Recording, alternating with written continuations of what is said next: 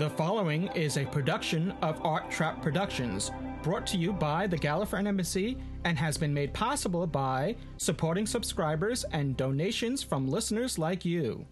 This episode brought to you by Podshock supporting subscribers. Go to arttrap.com/Podshock supporter to become a supporting subscriber.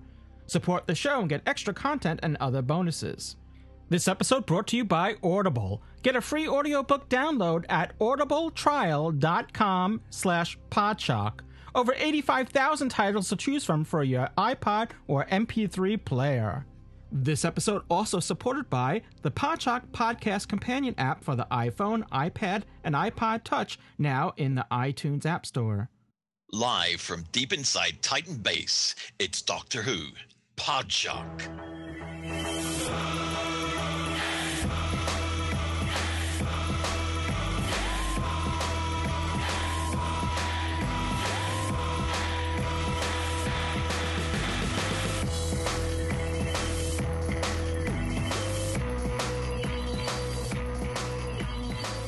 Gallifreyan Embassy presents Doctor Who Podshock, episode 270. This is the incredible Ian Bissett, and here, joining me, is my cohort in crime, Mr. Dave AC. Hi, Ian, and we are in the company of the incomparable Louis Trapani. Incomparable? Wow. Well, thank you, thank you. And you're joining us live on the Cultdom Collective. Yes, we've infected Podshock. We took over CIA. Now it's Podshock's turn. It's like old times. It's great to have Ian with us, the incredible Ian Bissett and Dave AC Cooper, the two co-hosts of the long-running Cultdom Collective. And every week there's a little new live episode. So, if in addition to your Doctor Who Podshock consumption, a good diet also includes Cultdom Collective. Indeed. And you can catch that on TalkShoe and also on iTunes. The check's in the mail, Louis. Thanks. So it's great. We can go home now, Ian. That's it. The show's over. Well, we have a fun show for you planned for this episode, as opposed to all the other episodes that we really didn't have a fun episode, planned. But because we weren't here. That's because, yeah. This is like the old days, with, anyway, but it's good to have Ian live with us in the studio, as it were, even though we're speaking across, well, for Dave, it's thousands of miles, and, well, it's actually probably about 1,000 miles between Ian and myself right now. Well, hey, at least it's the same as it used to be, two East Coasters and one across the pond. Yes. We strive to stay international. So, since our last show, there hasn't been a great deal of news, but there's been some news. So I guess we can go into the news section, and then upcoming we'll also have a review of The Invisible Enemy. Okay, so it's going to be another jam-packed, fun show of Doctor Who Podshock. Thanks for tuning in and listening. Well, who tunes into a... Well, actually, you could actually tune into a podcast now, because there are many... You can stream podcasts, so you can actually tune in, though you won't be tuning in the middle, but you'll be tuning. Well, I'm going to shut up and just continue with the show. That would be confusing if you came in the middle. You wouldn't get that lovely introduction. Yes. Check in the mail. Since the last show, just recently, Stephen Moffat has come out, because if you remember a couple shows ago, where I left off there. I didn't mean to leave it off there, but I'm sort of jumping around. A couple episodes ago, we introduced the new companion, which is Jenna Louise Coleman. And I think what my comment was that we obviously we have yet to see her. We can't really judge her. I said as far as casting goes, it was no surprises. I mean, it was once again, it kind of fits what we come to expect with a Doctor Who companion. It's no. I mean, hopefully, maybe she might be maybe her character is something that might be surprising. We have yet to see that, so that's what I'm hoping for. But as far as the casting decision itself goes, there was no surprises there. I mean, it was a young, beautiful actress that was cast to be the new companion. So now Stephen Moffat has come out to say that he's, the reason why the companions are always young, pretty females is, quote, "You're always going to have that same sort of person just because it's the same man choosing them, and it's the same person that's being chosen. I think it's the function of the companion is pretty simple. I don't think it's very difficult. It's just a question of who credibly is going to agree to go in the TARDIS. Who's going to do it? Yeah, that's what I thought. I misread that. Who's going to do it? Is it going to be a mother of 15 children? No. Is it going to be someone in their 60s? No. Is it going to be a particular age range? I mean, who's going to have a crush on the Doctor? You know, come on. It's more than a format. It's evolved from good dramatic reasons," end quote. So that's what Stephen Moffat had to say about, casting of the companion. And I'm going to have to tend to disagree with Stephen there because obviously it's what works in ratings and it's what brings in viewers. But I think, I think you could have someone in their 60s as coming in as a companion. Maybe not a mother of 15. But who has 15 children? And maybe if you did have 15 children, you would want to get away and leave and the planet. I'm sure the Octomom would be happy to get to the TARDIS and disappear for a while. But I think also it's not an adequate description of what's already happening. What's happened? I mean, the Donna Noble character, no, we're not together. No, we're not together. I mean, there are differences. I mean, there have people that have taken the same time. You could argue that, when it came back in 2005 and you had the episode Rose, and then when we jumped to the Martha Jones character, Smith and Jones, that was a very similar sort of launch with a similar sort of thing. But it's not always been as tightly defined as that. And you don't need to have a crush on the Doctor. I mean, it helps, but it doesn't. You don't need to. And in fact, that gets a little long in the tooth at times when, if every companion that comes on board is doing it because they have... I mean, everyone's going to have some sort of... It depends how you define crush. I mean, it's something that allures and attracts you into, the Doctor's company. It doesn't necessarily need to be a romantic crush. It could be... you could say that Donna had a crush. Yeah, a crush on the sheer fact of spending time with this guy going around the universe, seeing everything that they could see. She wanted to be with him forever, not because she had a romantic interest, but because she liked the lifestyle. Yeah, and also dramatically, the Martha Jones character, they used her basically as the rebound girl, didn't they? I mean, that played into a lot of the story plots where. They're lying on the bed together, and he's thinking of Rose, not thinking of her, and that sort of took a long while for Martha to get over the Doctor, it were, and then finally have the reason, the guts, and the incentive to leave the TARDIS and go and make her own way in the life. But yes, I think you could argue that there's this over. Arching structure of appealing to the teens and maybe even the odd dad with a twinkle in his eye as well, but I do feel as though it's broadened out. So the brushstrokes have got broader as the years have gone on. Maybe though, that's the crux of the matter, or the starting point, and they are playing around with it a little bit. Of course, we've had. Male character, a male companion as well, just recently. So, well, if we go back to the very first three companions that the Doctor had, all at once, none of them fit this description of that, of Stephen Moffat. None of them. You had two school teachers and a granddaughter. None of them were following, the Doctor because they had a crush on him. But in a way, I kind of agree with him. The show has evolved to a point where it's become this. The Doctor's always had a pretty young girl, and so it's. Formulaic, yes. Can you step out of that? Yeah. They had Rory. Rory is great. I was hoping for a guy in the TARDIS because, Rory worked. And I wanted to see them kind of step out and do that.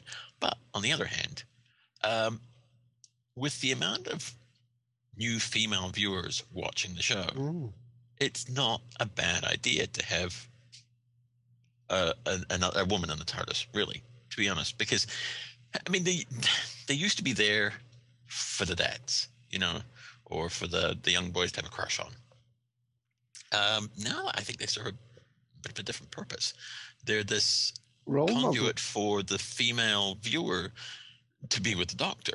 You know, it used to be the companion represented the kids being with the doctor. Now there's a bit of a representation of the female side of the viewership, which is really kind of picked up since, you know, the new series took off. And so, in a way, it's a little more representative of the viewership, you know.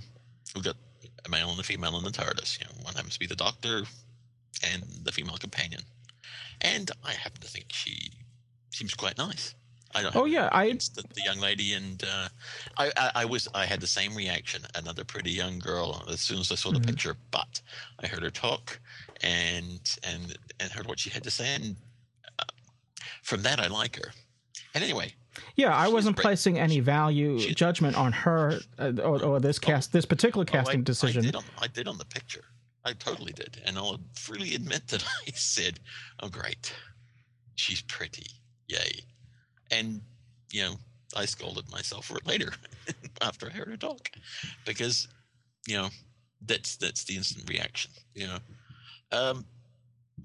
But, I mean, it is breaking the mold because, I mean, the outgoing companion in the TARDIS isn't a pretty young girl. Sorry. Oh, my. Amy's not pretty. I just don't. I just think that it should be. You know, I just don't want it to fall into like a rigid format, and I think to some degree it has, but I don't think. You know, at least we did see, as Dave said in the last. You know, couple of companions. We had Rory there as well. You know, I enjoyed having more than one companion, so it's not just the companion playing off the doctor all the time. You know, so if you had Rory there, it adds a little bit more complexity to the characters. I'm not just singling out Rory there. I mean, if you have more than one companion, I know there's this big argument against having a crowded TARDIS, but I don't think two companions make a crowded TARDIS. So I mean, we've had Captain Jack and we've had Wilf.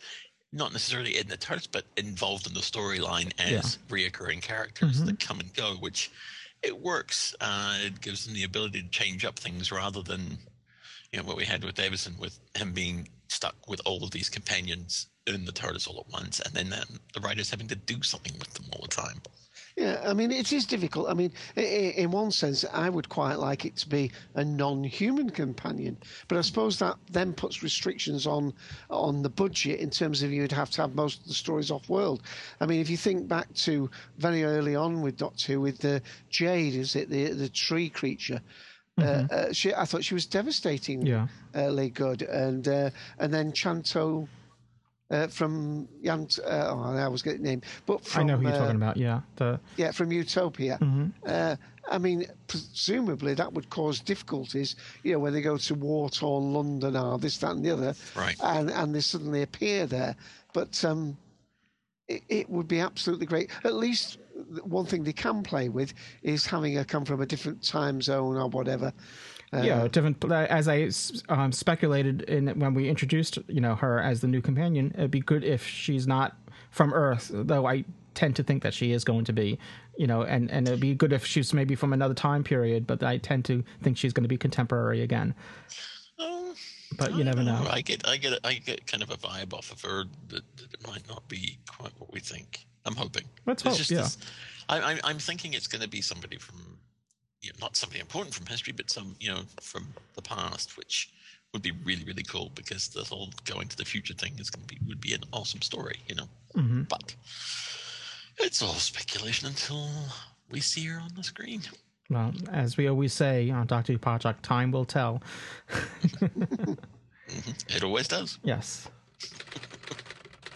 So, but speaking of time, we do have a time frame when, well, not when we'll see the new companion, but when we'll see new Doctor Who. Well, at least some people will be fortunate to see it in August of this year at the 2012 Edinburgh International Television Festival, which I believe was the same thing that happened last year with the last series. They had Let's Kill Hitler, I think, premiered there, which was a couple weeks before the television premiere. Do we remember how long before? I know it was before. I know it was maybe it was certainly a month, a couple of weeks. Or well, it might have been 3 weeks. Yeah. Yeah.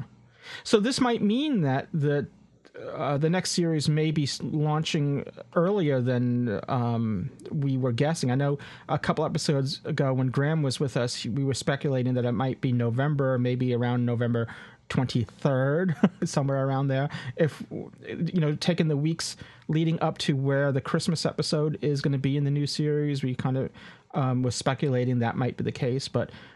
do you think they're really going to, if that is the schedule, then do you think there's going to be such a big gap between presenting this? No, it's too big a gap. Yeah, that's what I think. I think it'll be either late September or in the school, what's it called, the half-term holidays here in the UK, you know, in early November or something. Sorry, early October. Yeah, I agree. I mean, most of the you know, Russell and I know Stephen have always expressed the interest in making sure Doctor Who's on when it's not good weather outside and when it's a bit darker, because it's more fun, and it is. No, I agree. Yeah. Well, the Edinburgh Festival takes place August 23rd to August 25th, so you figure it's going to be towards the end of August that some fortunate people will be able to see the first episode. And then we can assume that it will be a few weeks to a month later before anyone else does, you know, before it's actually premieres on television.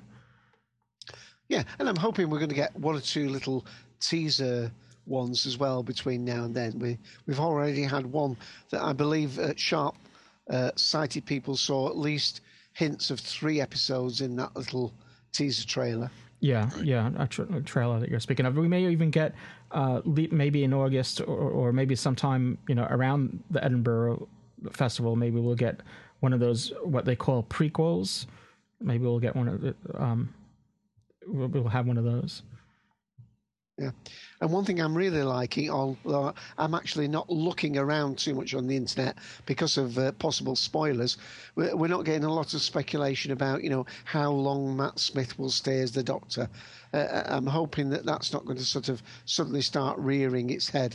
There was nothing more depressing to me than when the very first series came back in 2005.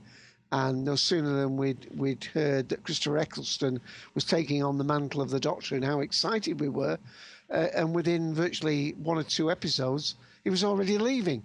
So I'm hoping that's all touched into the long grass. As far as I'm concerned, Matt Smith should be there to the 50th anniversary. But well, I assume that he is. I know anytime he mentions in the press anything about another project or speaks of Los Angeles, everyone just starts going, oh, he's leaving, and that's not the case. You know, don't scream murder until there's actually a murder. Well, he's done a couple of things in the breaks that they have from filming, and of course. The other actors that have been in it, they've, as we talked about last week, you know, so Karen Gillan did the, you know, We'll Take Manhattan. Matt Smith did the John Isherwood one, where actually that was an extremely good drama film that he was in on TV. Mm-hmm. I can't see them. I think bringing him as new companion is the steps towards the 50th anniversary, and I really can't see them having something major like that happening during the 50th anniversary. I mean, I think they're going to do something special, but I don't think a regeneration's on the cards. Yeah, I think just don't feel it. It just would seem to be a misplaced thing to do, to have a regeneration right in the middle of something like that. You know, we're supposed to be celebrating the show, not, you know, making another drastic change.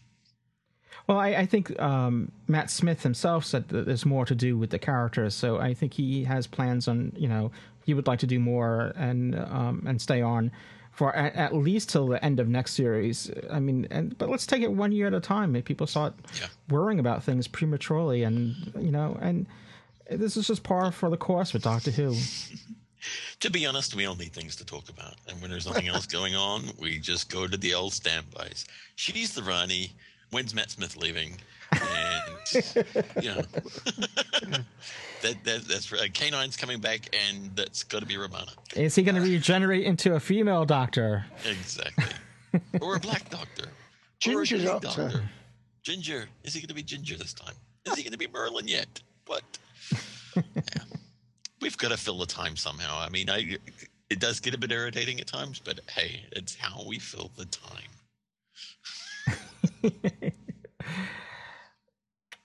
I don't know how to respond to that, but yes, it's definitely the case. Can't argue with you, Ian. Good. The check's in the mail. I'm getting very wealthy on this show. I'm going to have Ian on more often.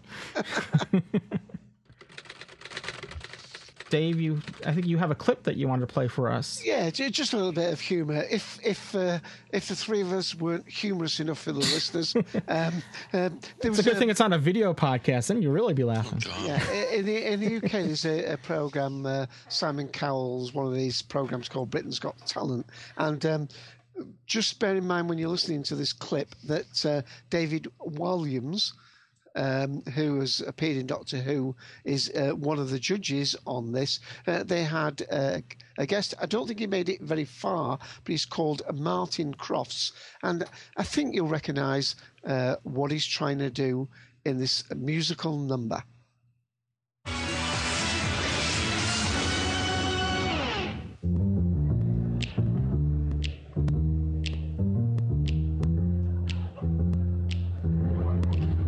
This. Tardis for sale or rent.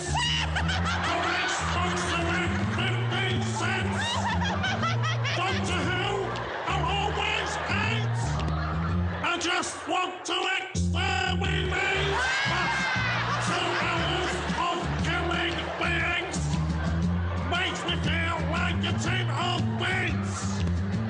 I'm a Dalek, I'll always be on the road.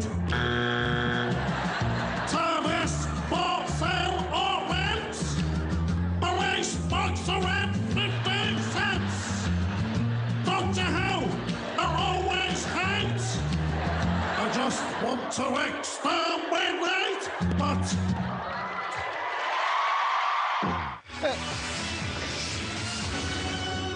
and if you do a search on YouTube, this is a Britain's Got Talent YouTube page. And you can actually watch that. And by the way, guys, he does have a tin saucepan on his head with the handle pointing forward, and that's his stalk. Excellent. The guy has, he's a very brave guy going on stage doing that. Let's put it that way. I'm just amazed that he's doing it without a what do they call that thing? A plunger. No, voice alterator. Well, yeah. Which one of the Daleks? Daleks have plungers. I mean, but I mean, it's his own voice. I'm thinking it. So that's. I mean, it's a bit of fun, Nothing serious. I mean, I doubt he's going to get very far with that. But just the fact that he did it, I think that's kind of cool. Yeah, I can see Tony Haydock incorporating that. Yeah, there you go. I was reminded of the Gong Show. It reminded me of. I'm assuming that's what that buzzer was partway through. Yeah. That was three judges when all three knock you out, then you're gone. But I like the way time where the buzzing came in. It was in sync. Oh dear. But yeah, I mean, it's again. That's another sign that the Doctor Who's back up there in the. The public consciousness that, everybody got it, I don't know if during the wilderness years, if people would have been like, what's that? Yeah. And one thing to add, of course, is you can hear the reactions. Everybody in the audience got that, what that was. I mean, that's why you can do something like that, this in the UK, because there's nobody thinking, what's he supposed to be doing? What's this? Everybody, it was the whole audience was with him on that point. Whether they wanted to see him go further or not is not the issue. The point is they were all in the moment, and they weren't laughing at him. They were applauding alongside him, I think. I thought it was great. Yep. They weren't laughing at him. They were laughing with him. Yes, indeed. Exactly. Well, you know, it's not there yet, but it's getting to the point in the U.S. where it's more and more people are. It's on the conscious level of the general populace in the U.S. now. It's gotten to the point where even people that I didn't think were fans, I could like for if you're familiar with the game, draw something. I had no idea if the person that I was drawing this for was a Doctor Who fan, but the word was doctor, so I naturally drew the TARDIS, and then I drew the doctor, and I said, well, I don't know if he's a fan. You might not recognize Matt Smith if he's not a fan, so I just did the most iconic doctor that is out there, which is the Fourth Doctor, and the person got it, so who knew? Actually, I've recently have a friend of mine who I swear when I used to talk about Doctor Who and especially sci-fi, she used to be like, "Well, we've seen Star Wars, like that counted for something." But now she, about 6 months ago, she said, "My son and I have really got into Doctor Who. Do you have any more?" Because they had been watching it on Netflix. Do you have more? I'm like, yes, I have more.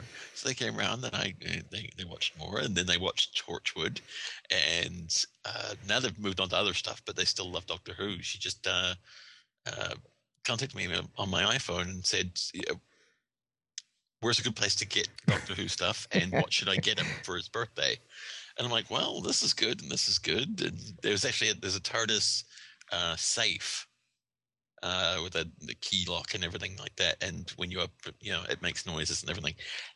I think regardless of what it does, whether it's the thing that sits on your desk, the USB hub or whatever, the sheer fact that you have a TARDIS sitting there is cool regardless of what it is. It could be I've got a little daypole one, and I love it just because I've got a TARDIS.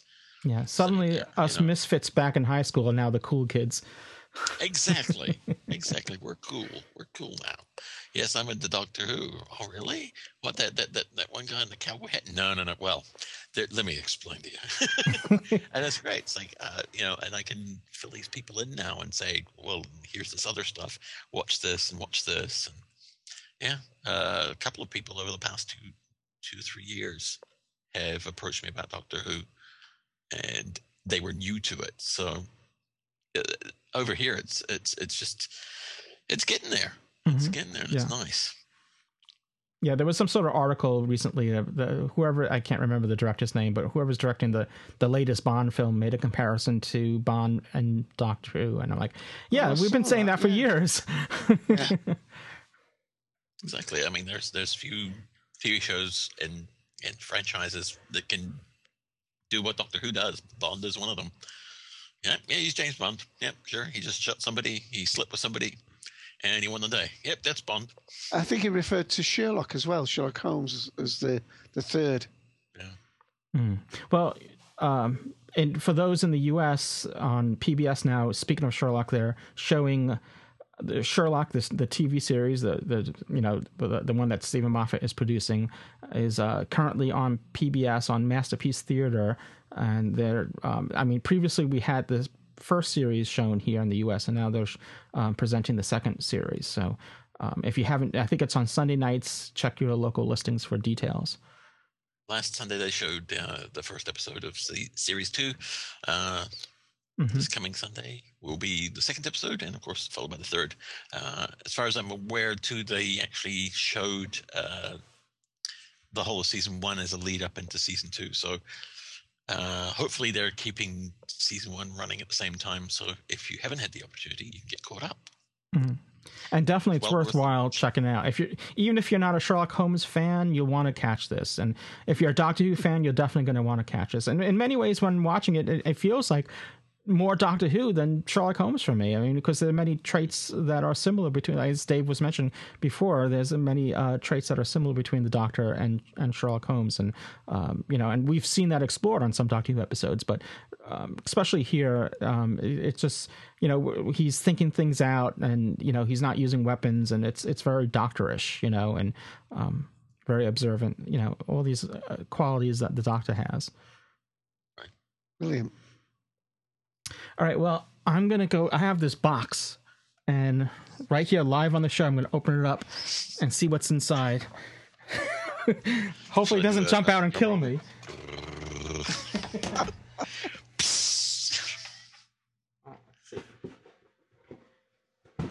It must have been the TARDIS. He fell in. It's got the master in it. Don't open it. It's heavier than I thought. Master. Okay, now this is from the firm address says Kitsun Books.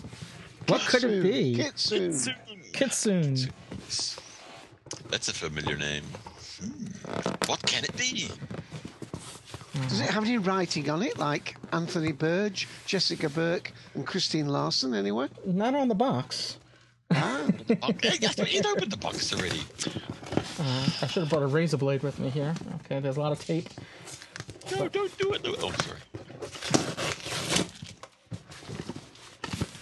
Okay, well, it's half this the tape is off. On regular podcasts. I take it it's come in discreet packaging for you, has it? I'm opening the box. Oh my God, it's bigger on the inside. I got some stuffing here. That goes good with the turkey. And some airbags. Those little puffy things.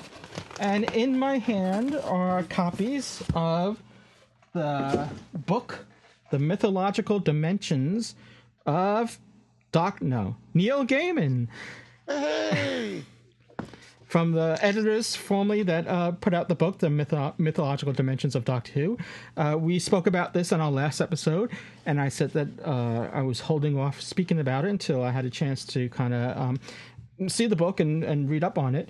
So we're going to, what we're going to do is we have a couple of copies here that we're going to give away to our listeners. So we'll probably give these away to Podshock supporting subscribers and do a drawing. And that's what we've done in the past, I think, with the previous books.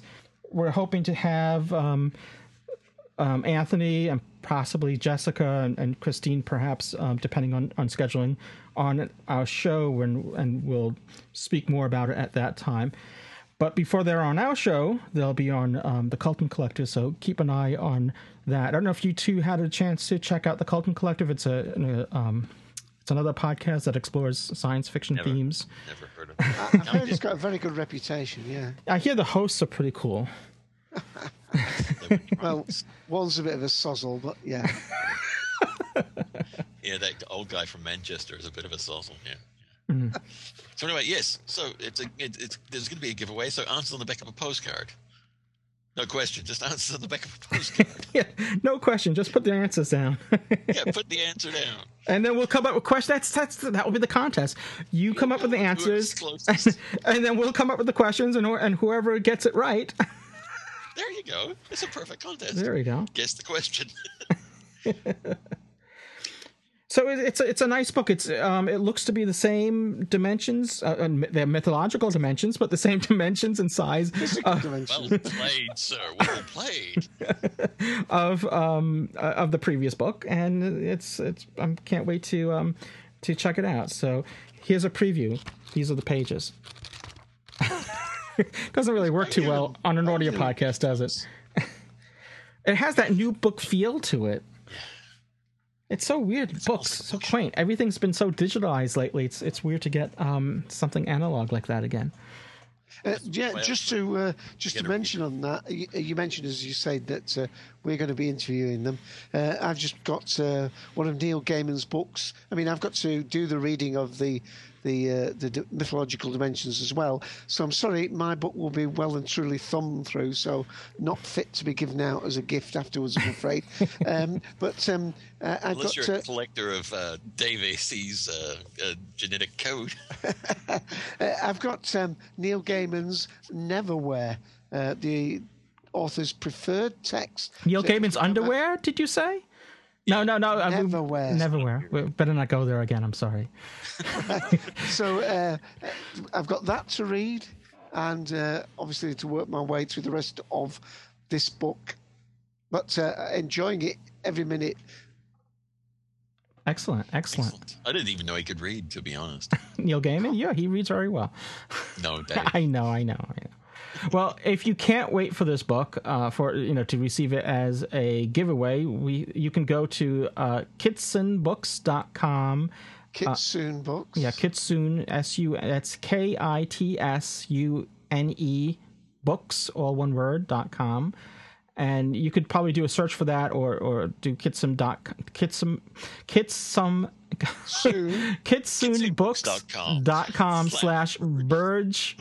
-gaiman.html is the exact URL. But like I said, well, you know what? We'll put the URL on our website, podshock.net or gallifreyanembassy.org, and you can just go there and fetch the link there. And maybe on the Hans version of the podcast. Oh yeah, and I think we did that last week. You mean I'm going to be enhanced? Well, you are enhanced. Most of our listeners listen to the Enhanced podcast, by the way. So it's if people are kind of scratching their head what the hell they're talking about Enhanced podcast, the Enhanced podcast will have chapter stops. It also has cover. It has chapter artwork within itself as well. So for instance, right now we're probably on the Enhanced podcast will be the cover of the book being shown right now, and there'll be a link to it at Kitsun Books. So, and if you're listening to, and if you're listening on an iPod or an iPhone or on iTunes, all that will be hot linked. So you can just click on the link. I mean, the technology is so advanced. To some people, it might seem like magic. Let's not go there now. See what you did. Heck, an iPhone to me is magic. I'm still getting the hang of that damn thing. But it's very cool that you got it. Yeah. So. Interviews abound, don't they, on Podshock? Yes, they do. And I think you guys have one lined up for us. Yes, we do. Just this last weekend, Dave and I sat down with John Preddle. I don't know how many people know him. You should know him because he's a mastermind of Doctor Who knowledge. He's written 2 books, Time Link, which we'll be having a further interview about. But he is also one of the people behind Broadcast, which is BROADWCAST.org, which is the screening history of the classic series of Doctor Who, all on the website. So put in your birthday and look where you lived, and you'll know exactly what episode was on when you were born. Yes, it's a silent W, and it's written with a capital D and a capital W in the middle of the word. So it will come up as the top result on Google when you put it in. So, I mean, think of that. They're trying to do it for as many countries around the world. I think... without giving too much away on the interview, I mean, it's said that, Doctor Who is in, 100 million viewers in 60 countries around the world. Well, it may not be in 60 countries around the world at the moment, but it's been at many, many countries, and this will tell you when certain episodes first aired. Yes. So, check out broadcast.org and... keep your ears peeled for our interview with John Preddle. It's informative and it's funny, and it's got Dave on it. And you can check out the book is Time Link: The Unofficial, Unauthorized Guide to the Continuity of Doctor Who.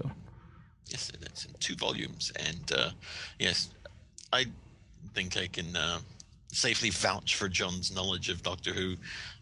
We had him at a convention many, many years ago in the mists of time at a panel called Stump the Superfan. And also he's been on the New Zealand TV show Mastermind, and his specialist subject was Doctor Who. So that makes him even bigger in my estimation, that he's willing to go on to a major TV show and admit his love for Doctor Who, and that he answered so many questions correct. So, yeah, look out in your Podshock feeds. Our interview with John Preddle. Fantastic. I'm looking forward to hearing it. Yep. So am I. Oh, sorry, I was there. Yeah. Well, were you real? Or maybe you haven't done it yet. Everything's possible. No. We've just got to edit out about 30 minutes of Ian talking. Just get it down to the main guy. Yeah. It's 2 hours long, but once it's edited down, it's 30 minutes. Just take me out of there. Well, talk a lot. No. Sorry, what were you saying? I was just going to say, speaking of time, if you want to have a good time, you want to join us next, well, when, depending when this podcast goes out, it'll be next Saturday, not this Saturday. It'll be Saturday. Let me just say the date. It will be the 19th. It will be the 19th of May is the next Doctor Who Podshock meetup on Second Life. I know a lot of people were asking about it, and we didn't do it. And we normally would have, it's on a seasonal basis. So we didn't do it in the winter in February because it fell on the same weekend as Gallifrey 1, and then we couldn't find an alternate date that would match, that wasn't conflicting with something else in March, and then it was silly to do it in April when the next one was going to be in May anyway. So May 19th is the next one, which is will be on Second Life, and we'll have information on the website. Hopefully, by the time this podcast goes out, there'll be information on the website about it. It's essentially it's a way that you can come together, no matter where you are on this planet, as long as you have broadband internet and a fairly modern computer. When I say that, any computer within the last, I guess, 5 years or so, you can join in, and it's free. There's nothing to no fares, no fees, no not a single luxury. No, that's a different thing. So yeah, join us. Free to join up. You can just make an avatar on Second Life, and we'll have all the information on the Gallifreyan Embassy website, and you can just join right in. Starts at, help you out there, and it starts at 1 p.m. That's 1 p.m. Second Life time, which is in sync with the West Coast in the U.S., which is Pacific time. So wherever you are, make adjustments. For instance, on the East Coast in the U.S., it's 4 p.m. And what we had done in the past was we've been doing some recorded panels for the show, but I think what we may be doing for this one, and I have to touch base with Victor on this, who's our one of our hosts, the host with the most on Second Life, is since Second Life has changed so much over the recently, they've upgraded. I'm not going to get into the technical stuff, but they upgraded their systems. There's a lot of new stuff that we haven't explored yet that we may do a TARDIS tours instead. So we'll have information on the website about it. I'm really looking forward to this one because I recently got a new computer, and from what I understand from Comcast, they upped my speed here. So excellent. Having been there before with a really, really, really old computer, I'm now looking forward to enjoying it with a lot more speed and clarity, as it were. And but there's a lot of fun to be had. It's set in an area of Second Life that is oriented around Doctor Who, so there's plenty to see. There's TARDISes to explore. There's all sorts of people that you would never really get a chance to see face to face, as it were.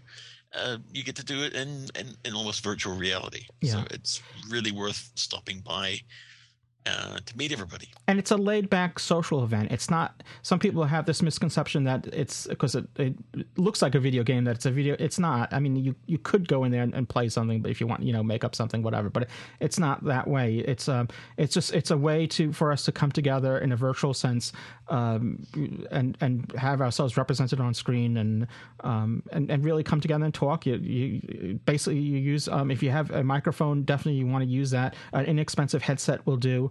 And this way you can talk just like we're talking right now to each other. You just do it virtually in this environment. And like I said, there's no pressure. You don't have to collect points. You don't have to do any of that. You just come and chill out and have fun. And it's better than real life because they have a dancing program. So if you're useless at dancing, you just go, you touch something, and suddenly you're John Travolta on the dance floor. It's the only way I can dance. Well, I mean, I guess the way to explain it is that movie of James Cameron's called Avatar. It's nothing like that. It's entertaining and fun and well worth a look. And you can find people that are on the Podshock website who can help you out. And there's always people there to assist you when you get inside Second Life. So don't be afraid. Stop by and meet everybody. Yeah, it's a lot of fun. Yep. All right. Well, if you heard our last show, we got a little blue at one point in the news, and I just want to apologize if I had offended anyone with it. I'm not going to go into details. If this is okay, now if you haven't heard it, you have to go back and listen to it. Now you're going to get really a lot of listeners shooting at the last week's episode. But it wasn't meant to be offensive. It was just, and I take full blame on it. Dave was on the show, but he had nothing to do with it. In fact, Dave had recommended editing it out. But I do apologize. It wasn't meant to be offensive. It was just meant to be something that a laugh. So, if for those that might have been taken back with it, I do apologize. But it was just something in the news that I thought might be, humorous and of note to cover, and we could have a laugh doing it. Yeah. Now you're the butt of the joke, Louis. I'm not going to go there. Cooper. Causing problems again. He's terrible. Lowers the tone of the whole show. Dave, you're supposed to be the decent one among us. Yeah, well, you see, when people say it has two meanings, I only get the innocent one. Elder statesman, my foot. All right, on that note... Move along. on that note, we'll be right back with more Talk to You Podshock with our review of The Invisible Enemy.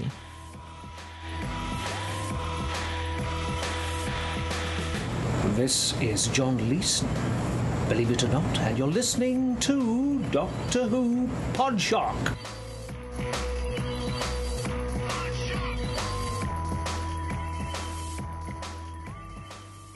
We're going to get to our review of The Invisible Enemy in just a moment. The Invisible Enemy introduces K-9 to the world of Doctor Who. K-9 is an iconic character that will make its mark on Doctor Who from this time going forward. John Leeson plays the voice of K-9 and also plays the voice of the villainous nucleus in this story. So we're going to feature John Leeson as our selection, as our recommendation for an audiobook by Audible. Audible, as you know, is the premier provider of digital audiobooks. They have over 85,000 titles to choose from in every genre, be it thrillers, romance, business, comedy, sci-fi, and, well, a whole lot more. Audible titles will play on your iPhone, Kindle, Android, over 500 devices for listening anytime and anywhere. And for you, listeners of Doctor Who Podshock, Audible is offering a free audiobook download with a free 30-day trial, so you have a chance to check out their service.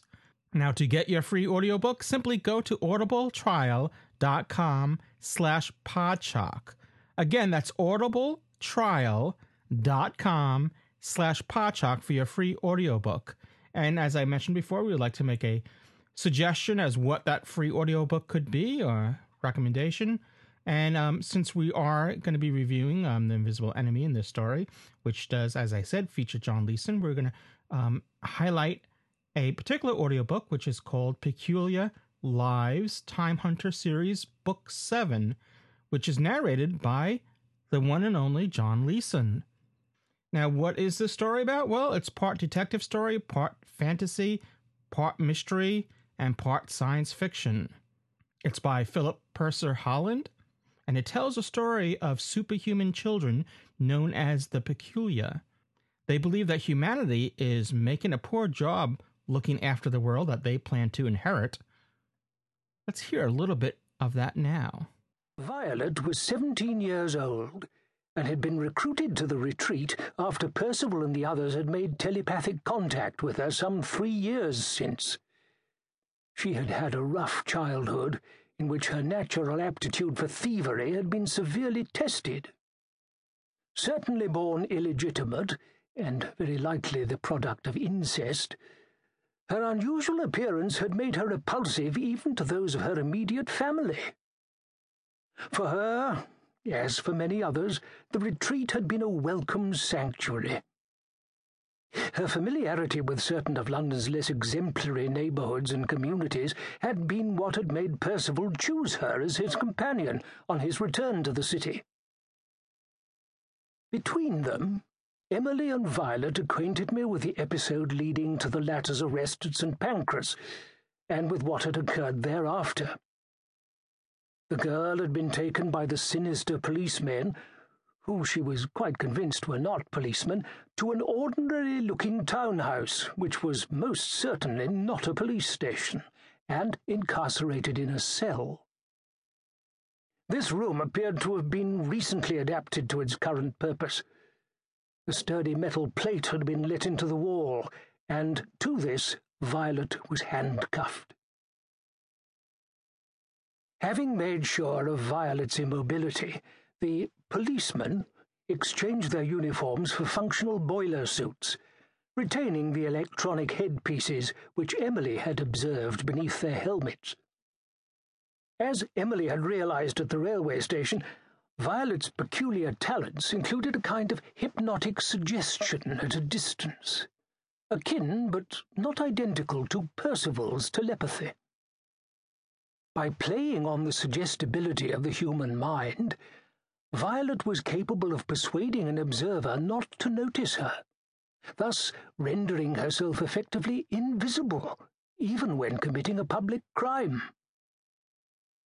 She had been able to exert this power evenly across a large and ever-changing crowd, and it had been sporadically effective even upon Emily, who had considerable experience of mental influences, and who, besides, had had her attention by then fully focused on her quarry. If this same gift had failed to affect the false policeman, then these oral contrivances, which Violet now speculated acted as an artificial aid to concentration, were undoubtedly responsible. The treatment which Violet had received in the townhouse had been very brutal, although it was clear to her that the men had been instructed not to kill or maim her. She harboured no illusions, however, that this arrangement would persist indefinitely. Her captors had been seeking information about the location of the retreat, and, secondarily, about the current whereabouts of Percival, whom they knew by name. Violet was contemptuous of their efforts to persuade her to talk. A mind like hers, she said, was hardly going to give its friends away out of sheer terror, merely because some human animals were making sure her body hurt. Whether she would have remained so sanguine after a longer time in captivity, I cannot tell. In any case, Violet set about arranging an escape at her earliest convenience. Her first act, once left alone, was to attempt to communicate telepathically with Percival. But she found that young man beset by difficulties of his own. This had been the afternoon before his nocturnal visit to my house, and I would soon learn that he, and that night's other intruder, had had an earlier encounter around this time. She turned, instead, to a group mind of the supernormals at the retreat, which was large enough and diffuse enough to communicate in the aggregate, even at so distant a remove. The supernormals' understanding of their own capabilities had developed enormously since that time when Percival had carried out his own risky abscondment from military custody. Working as a single entity, with Violet's mind as its focal point, the community was able to locate in the vicinity of the house a middle-aged... Once again, that's Peculiar Lives, Time Hunter series, book 7. And once again, that's narrated by John Leeson. That's who you heard there. John Leeson does a great job narrating this book. And it could be yours. It could be your free audiobook. Simply go to audibletrial.com/podshock to get your free audiobook. Once again, that's audibletrial.com/podshock for your free book. Now, if you're driving and you can't write down a URL or whatever, you can just go to podshock.net and you'll find a banner for this offer. Just click on it and it will take you there.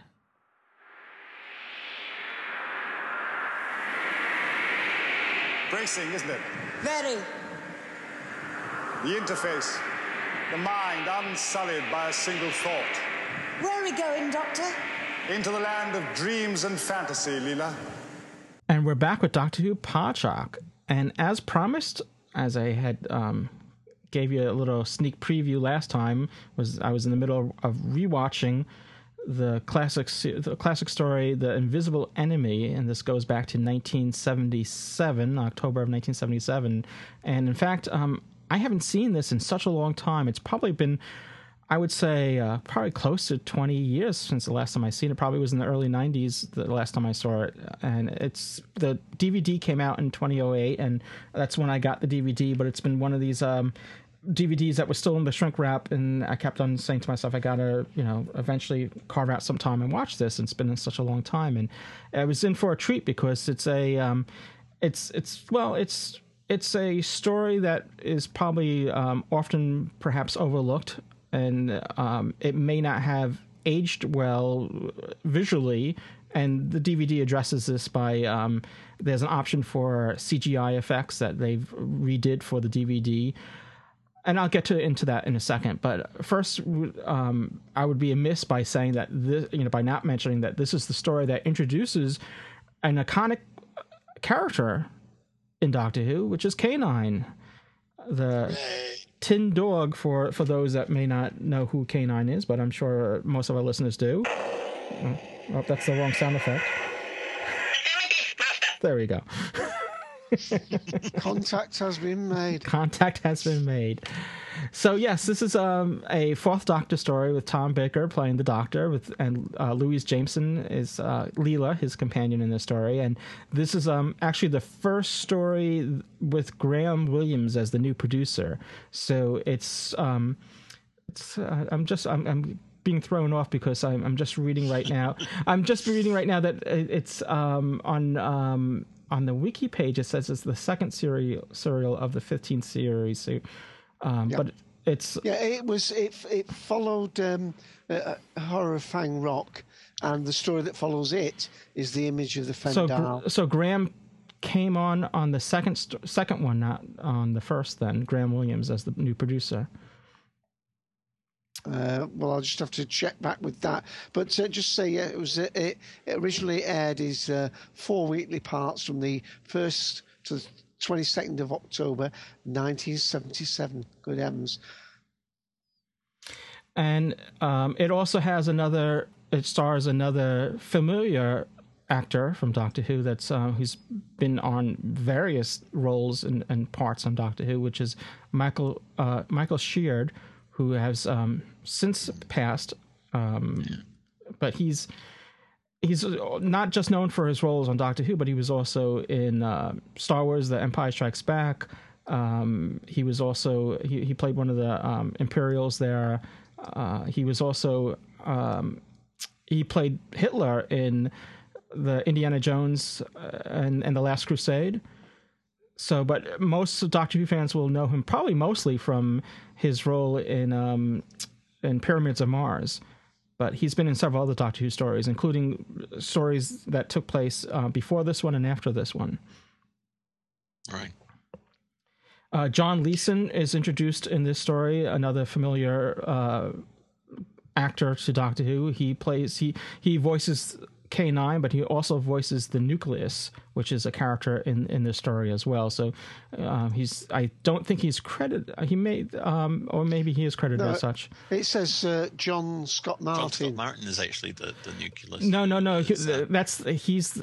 That's who's inside the Nucleus is. Its Nucleus voice is John Leeson. Yes, you are right, sir. You are right. Nucleus voice. Yes. The voice of the Nucleus. I actually remember Michael Sheard from Castrovalva and yes. Remembrance of the Daleks. Well, he plays the headmaster, and then he was in Castrovalva. He was played. Was it not Treemaster? Murgrave. Yeah. Murgrave. So yeah, definitely important characters. It's a shame that we lost him back. I think it was in 2005. It feels more recent than that, but 31st of August 2005. Yeah, I remember reporting about it on Doctor Who Podshock, so it's hard to believe that's now 7 years ago. He was also in Our Wiedersehen Pet as one of the guys in the building site. For anybody who's ever seen Our Wiedersehen Pet, watch it and you'll be like, oh, there he is. He plays a good German. Oh yes, I remember that now. Yeah, I love that series, yeah. Well, in this story, he plays a character named, was it Lowe? Lowe, yeah. Yeah. It's a very ambitious story, this story. It's very much, it takes place in the future, I think, in Captain Jack's time. I think it was the year 5000, I believe. So it's a 51st century story, but it's... Don't expect to see Captain Jack in this story. It's a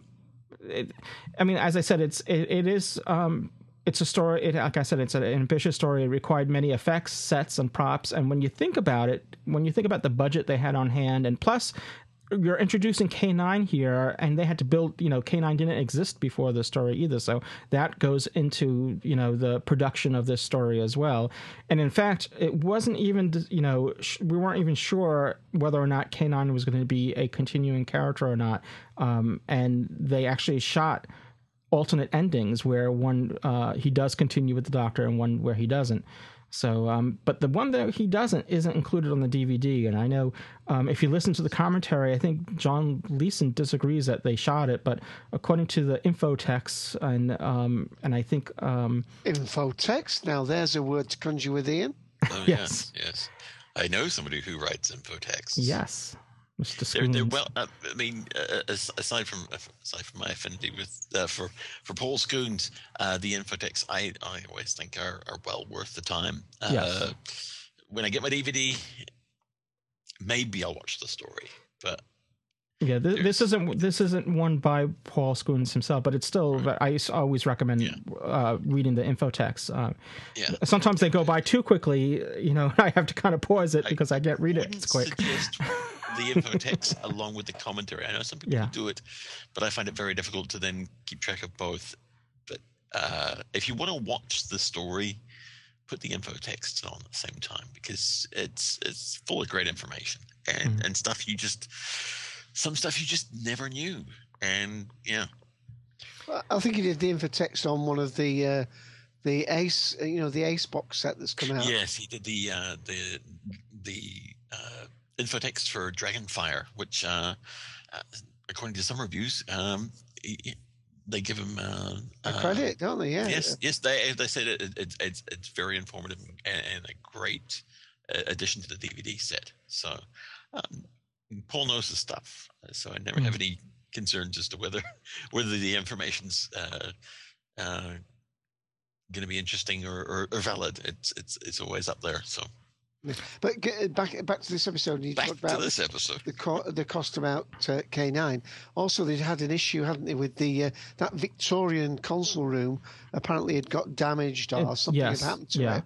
Well, what happened was the series before this one, the year before this, had, if you remember, they had this Victorian console room that the previous producer didn't really particularly care for the white console room that was established, and in fact. This story reintroduces the white console room, and the white console room only appears in two other Tom Baker stories, and this is like year 4 for Tom Baker already. So it only appeared in two other stories because there was this bias against it, and then we got this Victorian wood veneer console room that appeared in series 14, and then and what was Dave was just mentioning, in between while it was in storage. It warped, and so they went back with the new producer, Graham Williams, wanted to go back to the white console room, and so they reconstructed the white console room, and they took the console itself, I don't want to say the original, but the previous one, and they just refurbished it a bit, and they set that up. So we see the white console room again in this story. Yeah, Graham Williams was on board, by the way, for the Horror of Fang Rock. But... Okay. Fang Rock. It was in Pyramids of Mars, this one, and again used up until the King's Demons. The console room, yeah. So that's pretty interesting.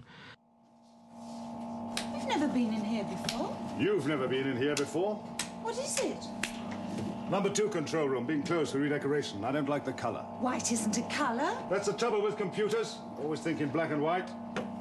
No aquamarines, no blues, no imagination. Have we stopped? No, we haven't stopped. Have we materialized? Yes. Where?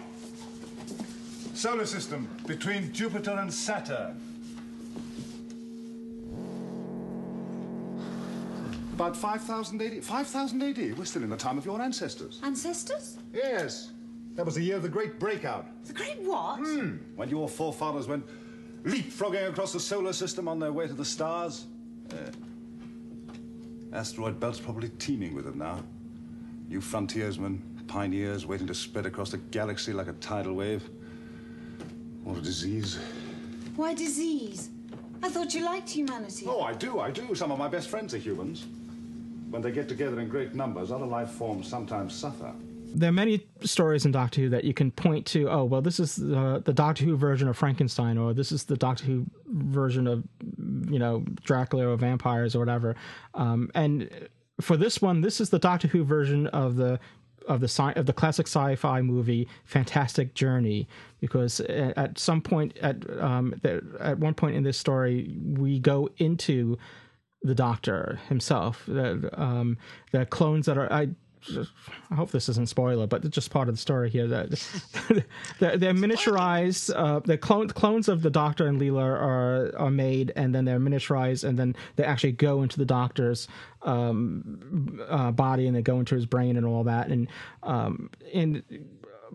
it's done through CGI, you know, color separation, not CGI, color separation overlays, CSO or chroma key, or as green screen or blue. They were actually using blue screen at the time, so that's how they did that. And some of that worked very well, you know, for the time. It worked very well.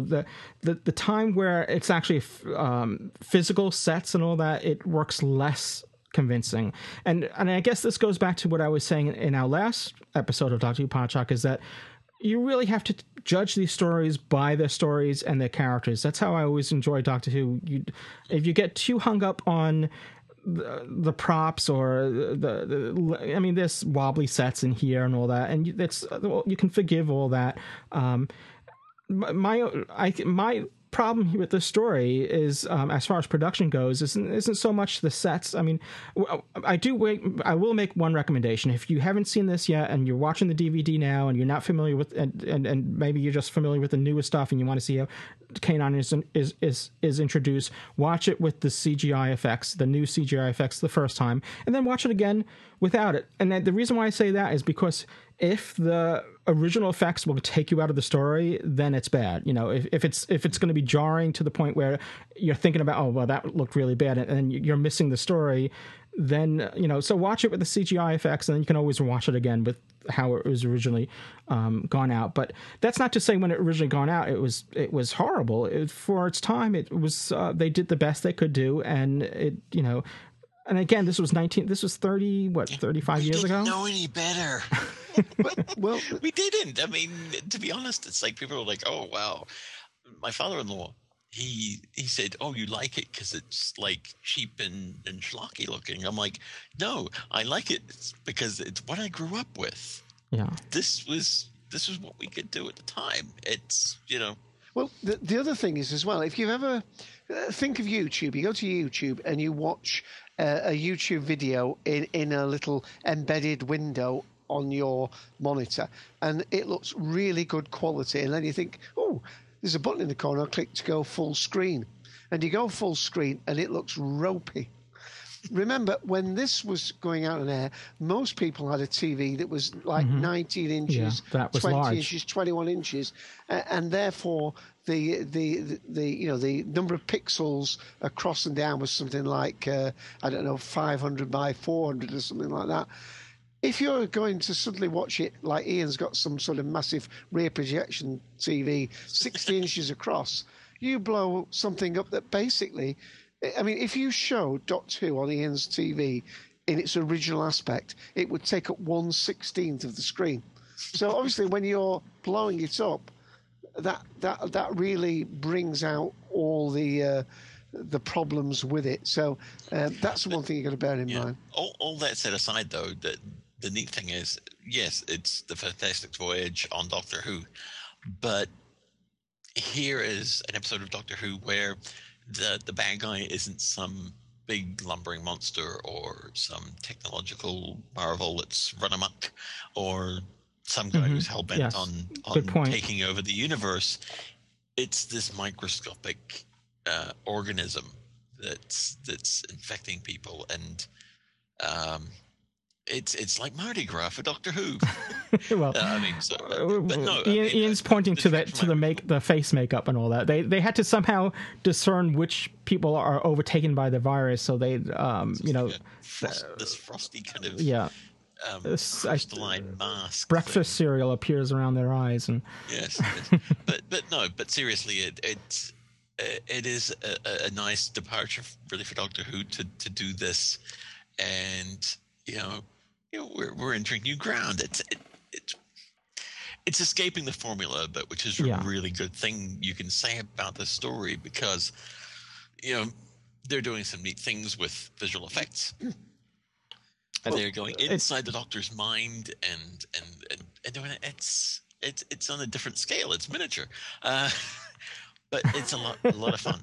It is a good story. And, of course, we meet K-9 for the very first time, and he gets to leave with the Doctor, which is cool. I'm always a big fan of those kind of linchpin episodes, the things that mean something to the overall scope of the show. For example, all the regeneration episodes, they mean something. They're a turning point in the show. They're a change. That's what this episode is. It's K-9 joining the show, and he belongs to the history of Doctor Who. So you kind of really owe it to yourself to watch this one, not only for the fact that it's a bit different, but the fact that this is where K-9 begins. Right. There were some warning signs, though. I mean, the very, very first time when the K-9 is entering the TARDIS, they have to cut away because of obviously the lip on the TARDIS. Yeah, and I couldn't believe how noisy he was. I mean, the motors must have deafened in the studio. But that scene where he lifts his leg on the side of the TARDIS. And this early on, he couldn't lift it himself. He had stagehands lifting it for him. Right. But I just want to make a point that it's interesting how well established K-9 is in this story, because many times we will see like origin stories, like someone when a character is first introduced and you go back and watch them he or she was so different when they were at first, and then then they evolved the character, whatever, and it changes. But K-9 is essentially how he was introduced in this story is how he stays, for the most part, throughout the series. So it's interesting how spot on they got and how well they established K-9 for this story. That's a brilliant point. If you fast forward to School Reunion, I mean, he's exactly the same voice, same abilities. There's nothing introduced new to K-9 in School Reunion that he doesn't have in this story. And when you watch something like Red Dwarf and you see that, how Crichton has changed, I mean, you're absolutely spot on there. Doctor. Negative, no entry. Look, whatever you are, I am K-9, and I am warning you. Look, I came to see the Doctor. I arrived with him. I do have offensive capability. You have been warned. Retreat. Patient in total isolation. Contagion risk. Retreat. Who are you? I am Leela. Ah, yes, of course, the Doctor's aide. I think so. K-9, memorise. Friend. Memorised? Friend? Is that tin thing something to do with you? That tin thing is my best friend and constant companion. He's a computer. You see, on Earth, I always used to have a dog. But up here, the weight penalty, just not possible. So I had K-9 made up. He's very useful. He's my own personal data bank. He knows everything that I do, don't you, K-9? Affirmative. And more. Master.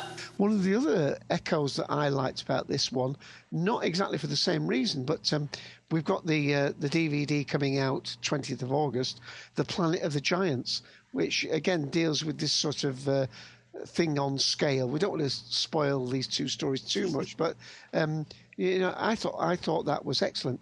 And one further thing I would absolutely say, not related to the plot, I couldn't believe, as I've just rewatched it, how much humour there was in this story, Louis. Mm. between Leela and the Doctor and so on. We should make a point that this is written by Bob Baker and David Martin, which were they were partners in writing for a long time. They've written many stories together, and unfortunately, I think we lost Dave Martin a few years ago, and but it's. I thought, yeah, I think the writing here is outstanding. My only problem is, and I agree with you, Dave, that there's humor in it. There's a lot of interest with the characters and the writing and the dialogue, except for the character of the nucleus. I mean, I think what Ian just said before, I think it's genius that they decided to make the villain, the foe, a virus. And okay, we can look past when we do see it, it looks just like a shrimp. Throw another shrimp on the barbie. But we can look past that. Go there. My problem is the dialogue written for the shrimp. Is very cliche and typical. It's your megalomaniac, Don't throw me on the Barbie. Yeah, sorry, what? It's that typical cliche villain dialogue, which doesn't. I'm going to take over everything. Everything else in this story is written very well and very modern, and it doesn't really. This just. Seems like it was written, I don't know. That would be my only complaint, really, in the story is, I could go on saying, okay, well, there's a lot of science errors in it, and, again, Doctor Who's science fiction / fantasy with a small s on the science. They do a lot of ambitious stuff here. They take a lot of liberties with science and all that, so... But if you can go overlook that, there's a story behind it all, and you can enjoy the story and enjoy the characters. But my only problem here was just the dialogue for the nucleus itself. The villain just seemed a little cliche. If it just sounds like you've heard it all before from all these cliche villains. It just seems like the same dialogue that you've heard before, except for must go and spawn, and it's a spawning time, and I don't know. But other than that. I think it's a good story. But they still make that same mistake nowadays. I mean, with the Lazarus experiment, I mean, that was... I really enjoyed that story until I saw that bizarre creature they came out with. The creature ruined just ruined it. Which is, I think, what you're saying about this one. The creature was... a bit of a letdown. Well, I can get over the looks. I can buy, if the character's written well and I can just, use my imagination and say, well, okay, this is the best I could do, and they did a great shrimp, It just, it just felt like going out for sushi after. It's just the dialogue I thought could have been written better for the shrimp, that's all. I thought I'd got rid of you. You were mistaken. I made use of your escape route through the eye. Yes. You'd have known about that, wouldn't you? Another mistake, and a costly one, Time Lord, because now, thanks to your dimensional stabilizer, I am no longer forced to exist in the micro-world to breed and multiply. My swarm, when it is hatched on Titan, will no longer be invisible microbes prey to all, but mighty and invulnerable creatures, invincible. The age of man is over, Doctor. The age of the virus has begun. I've heard it all before. You megalomaniacs are all the same. Bring him with us to Titan, to be consumed by the swarm. And just a note to anybody wondering where they've heard Bob Baker's name before, he's actually the writer of 4 scripts for the Wallace and Gromit films. The Long Trousers, Close Shave, Curse of the Were-Rabbit. And I love Wallace and Gromit. Yes. So do my boys. My boys love Wallace and Gromit. I'm glad you brought that up. He's the as of 2010, he's the only surviving scriptwriter from the Third Doctor era. Wow. This is a shame. I mean, it's good that he's still alive. I'm not saying it's a shame. No. I know what you meant. Don't get me wrong. I don't wish ill on anybody.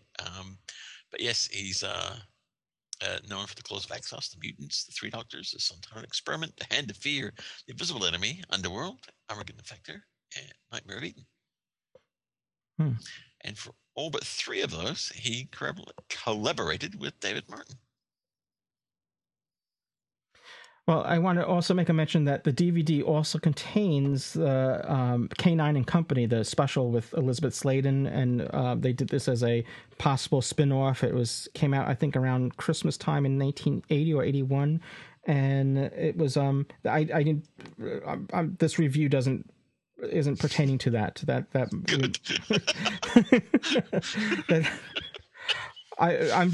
review is just for The Invisible Enemy. What I may do is do a Dr. Podshock extra for that. But I just wanted to make a mention that I didn't want to go without saying that it's included on the disc. So it's an extra bonus if you're looking to get this DVD.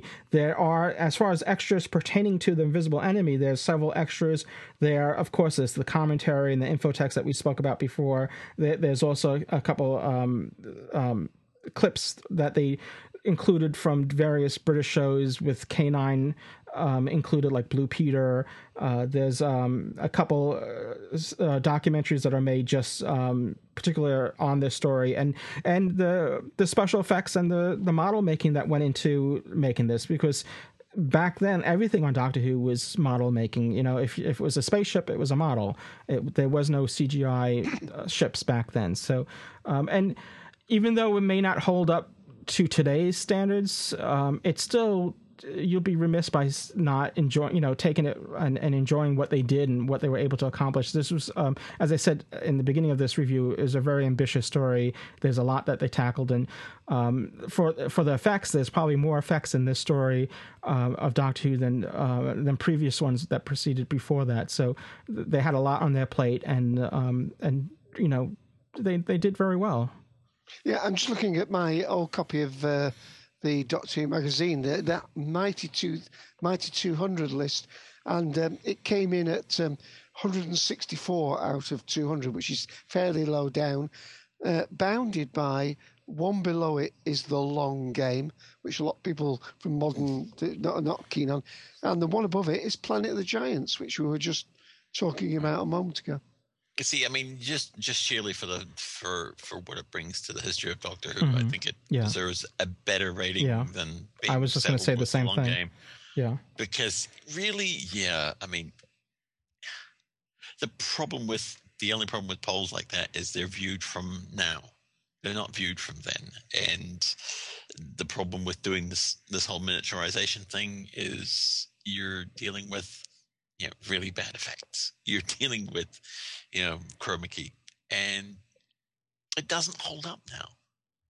But I mean, the adverts have better effects than that nowadays. Oh yeah.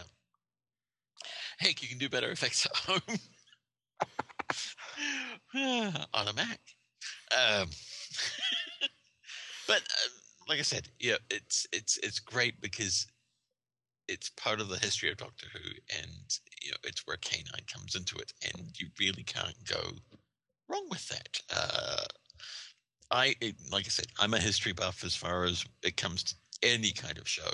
I like watching origin stories. I like watching turning points in shows where a new long-running character is introduced, and this is one of them. So pick it up and watch it. Exactly. Just for the historical significance of it, Significance, yes. It's one of the reasons why my big favorites in Classic Who are Logopolis and Castrovalva. It's a huge turning point in Doctor Who for me, personally. It's, great absolutely. Stories. Goodbye. Goodbye, Doctor, and thank you for everything you've done for us. It's been a pleasure, Professor. It's been a pleasure. Do you know that without K-9, I think we're doing part of the swarm by now. We'd never have managed without him. Her. It. Sorry, K-9. Apologies are not necessary. But thank you, mistress. I think K-9 has taken to you.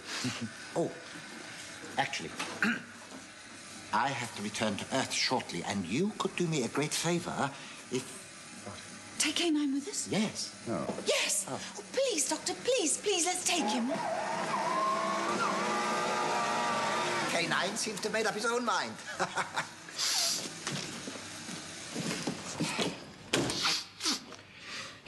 I only hope he's TARDIS trained.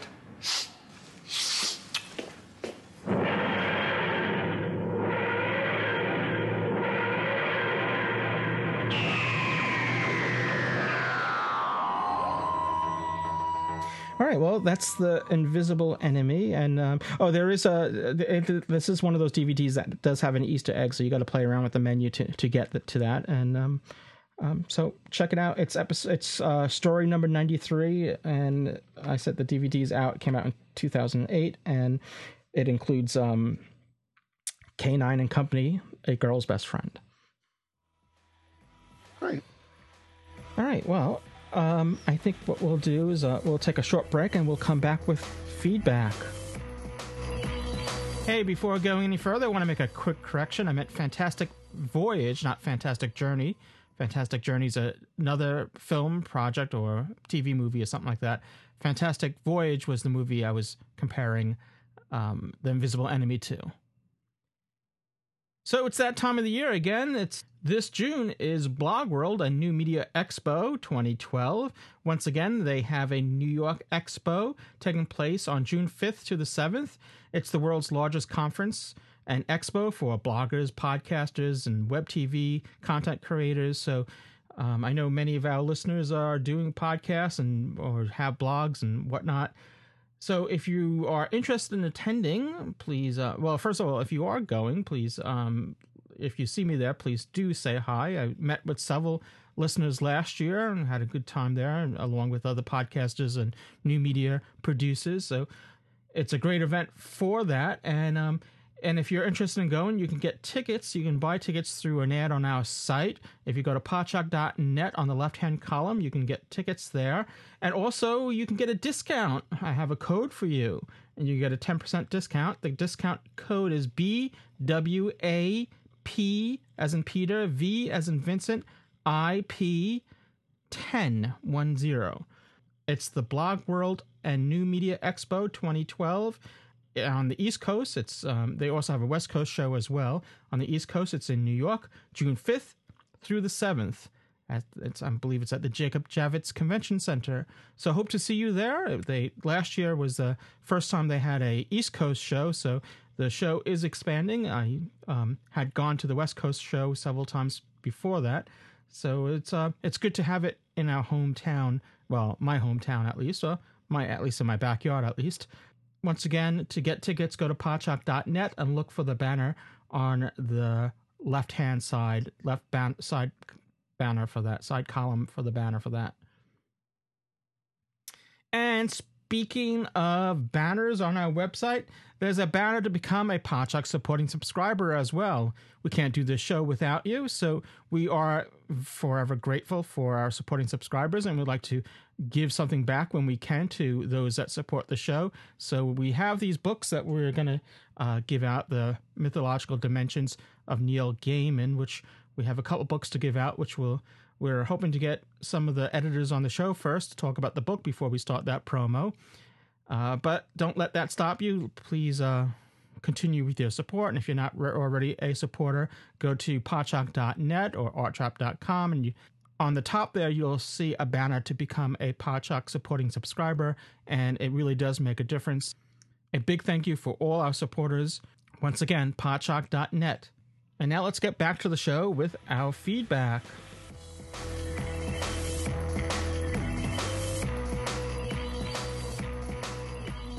We're back with Doctor Who Podshock, and I just realized after we left last time that I forgot to remind and give mine and remind others about what their TARDIS groans would be for, how we rate this story, The Invisible Enemy. So we're going to do that now, and I'll just say I'm going to give it 4 out of 5 TARDIS groans, and the reason why is pretty much to what Ian was saying before, is for the historical significance of this story, that it introduces K-9, and also, we see the white TARDIS console room again, and there's, for the ambitious storytelling, and the writing's very good, except for the nucleus, in my opinion, but... it may not be the most memorable story of Doctor Who, but that's, again, I think, and the effects today may not hold up, but I think we can surpass that, and I think they did a great job for what they had, and it does, like I said, there's, in fact, the original effects were historical for Doctor Who because of what they were able to achieve at that time. And like I said, it does introduce K-9, who's a major Doctor Who character, who's even transcended the original series and is in, we see again in the new series, in the modern day Doctor Who series again. So not all characters from the past you could say that with. So yes, so I give it 4 out of 5. Okay, well, I'll give it probably not quite as high as that, although I do feel as though it's in a really good section of Leela, of course, with Horror of Fang Rock and Talons of Wai Chiang, and this one where she's really establishing herself as a very strong companion here, and she has a lot to do in it. And as you said, that we get the introduction of K-9. So I think I'd give it 3.5 out of 5. Mm-hmm. Alrighty. I'm kind of stuck at well, for the story as it stands, probably a 3 out of 5. But for, the first appearance of K-9, Michael Sheard, who I love. Yeah, I was going to make a point of that too. I mean, he's got a long history in Doctor Who, and I think he's great. I mean, I love him and everything. So, and especially John Scott Martin. I love the behind-the-scenes people, the people who are in a costume and, you can't see their face and they do so much stuff. It's worth mentioning that John Scott Martin operated the Daleks from 1965, mm-hmm. the chase through to Remembrance of the Daleks. We often talk about people, who have been in the show a long time and you see them on screen all the time and have been in this episode and that. It's worth a mention, and it's a shame that we've lost him. But, again, John Scott Martin, he maybe dresses as a shrimp, but he's good by me. So I'm going to bump it up to a 4 because of those things. I know, I agree. I'm a big fan of significance, and if you find significant, you'll find this episode significant. So yeah, 4 total scrums out of 5.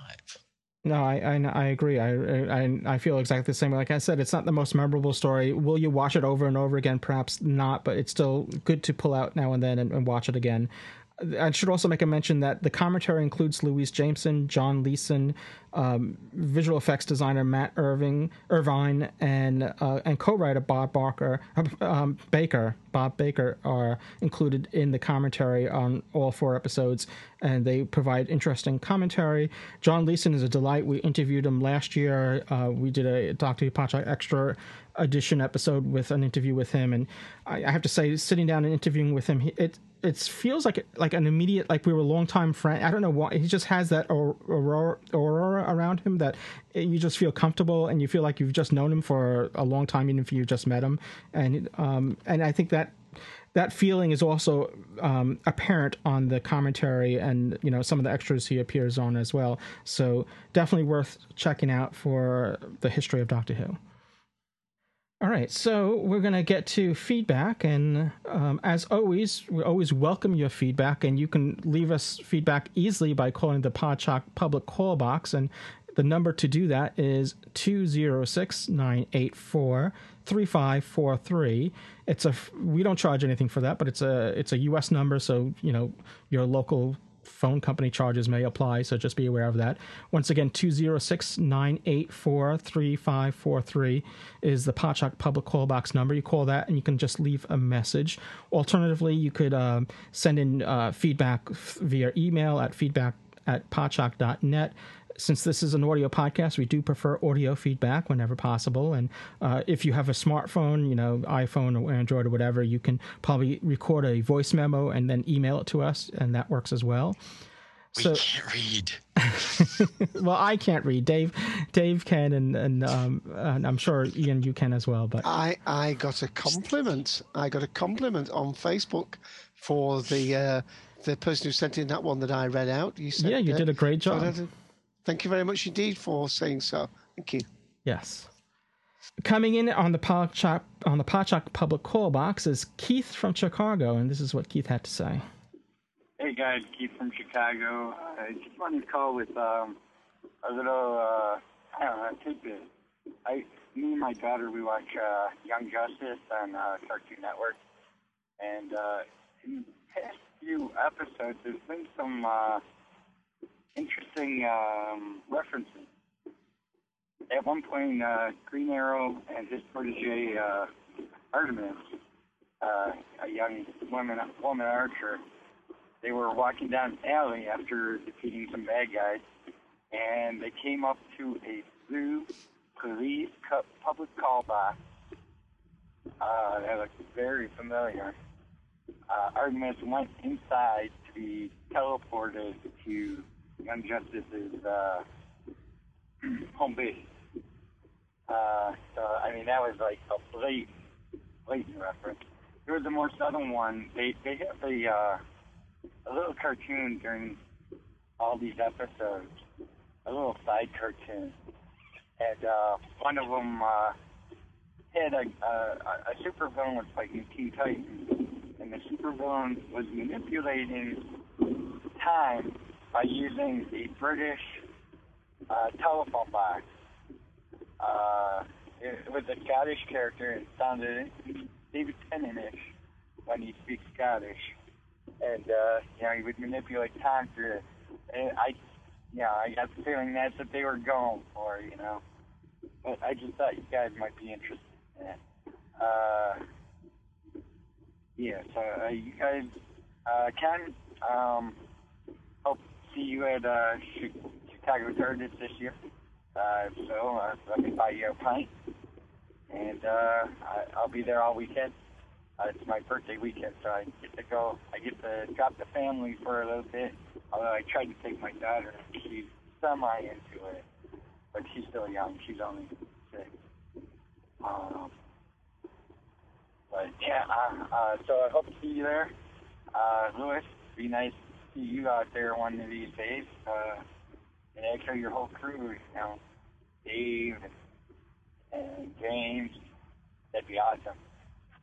So you guys have a good one, and I will talk to you later. Well, thank you, Keith. Very nice. That was fabulous. And might I say, Keith, parenting, you're doing it right. Get him in young. Get him in young is what I say.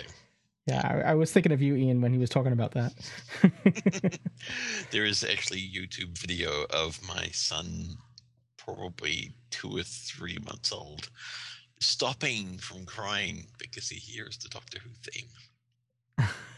What's the search criteria to get that, Ian? The Doctor Who Baby. The video is Doctor Who Baby.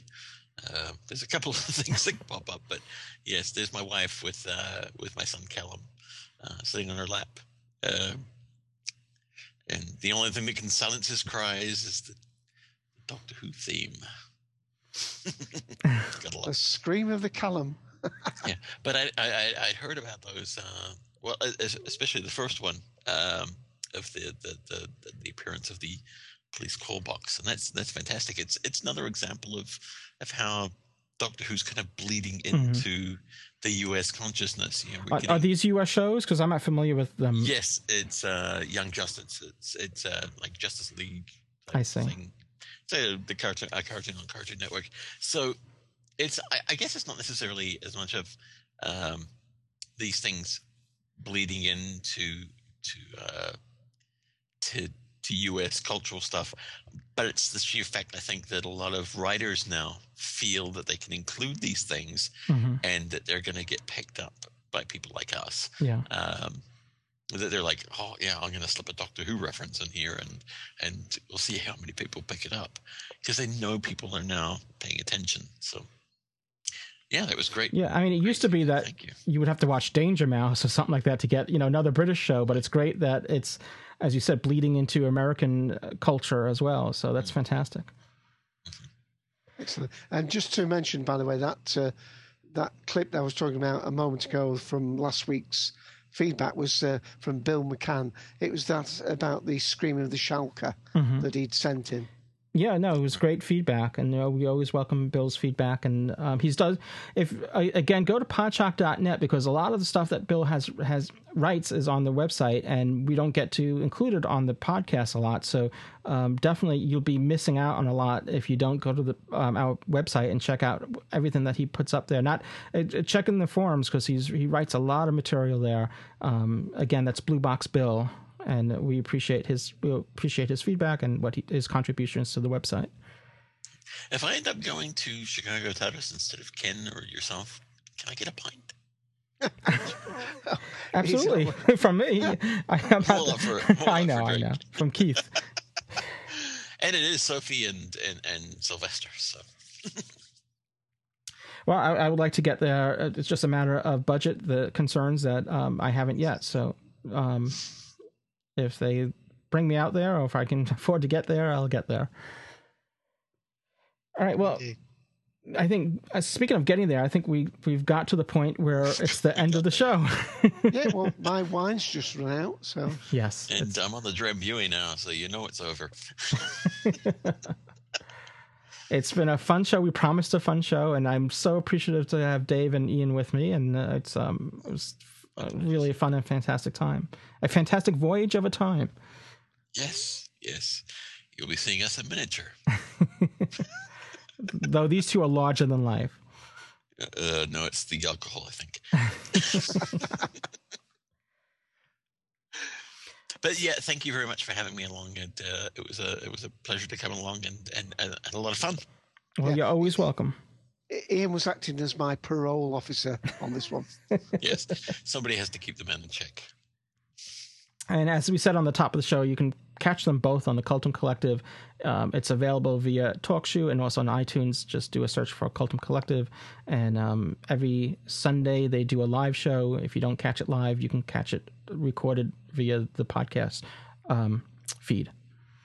Yes. Do you want to do the ramble there, Dave? Me? Ramble? Never. Talk show ID 54821, and you can catch us on iTunes. Just look for the keyword Cultdom. Cool. Yeah, I'm good at that now. All right, so thank you both, and until next time, cheers, everyone. Bye-bye. Bye-bye. You have been listening to Doctor Who Podshock, presented by the fan-run GallifreyanEmbassy.org. Doctor Who is owned and trademarked by the BBC. Doctor Who Podshock is not affiliated with the BBC in any way. Doctor Who Podshock theme music by Jeff Smith at thejeffsmith.com. This has been a production of Art Trap Productions and is presented to you by the Gallifreyan Embassy and has been made possible in part by supporting subscribers and donations from listeners like you. This episode is also supported by the Podshock Podcast Companion app for iOS devices, now available in the iTunes App Store. I am the virus and the nucleus of the swarm. For millennia we have hung dormant in space, waiting for the right carriers to come along. Carriers? What do you mean, carriers? I'm not a porter.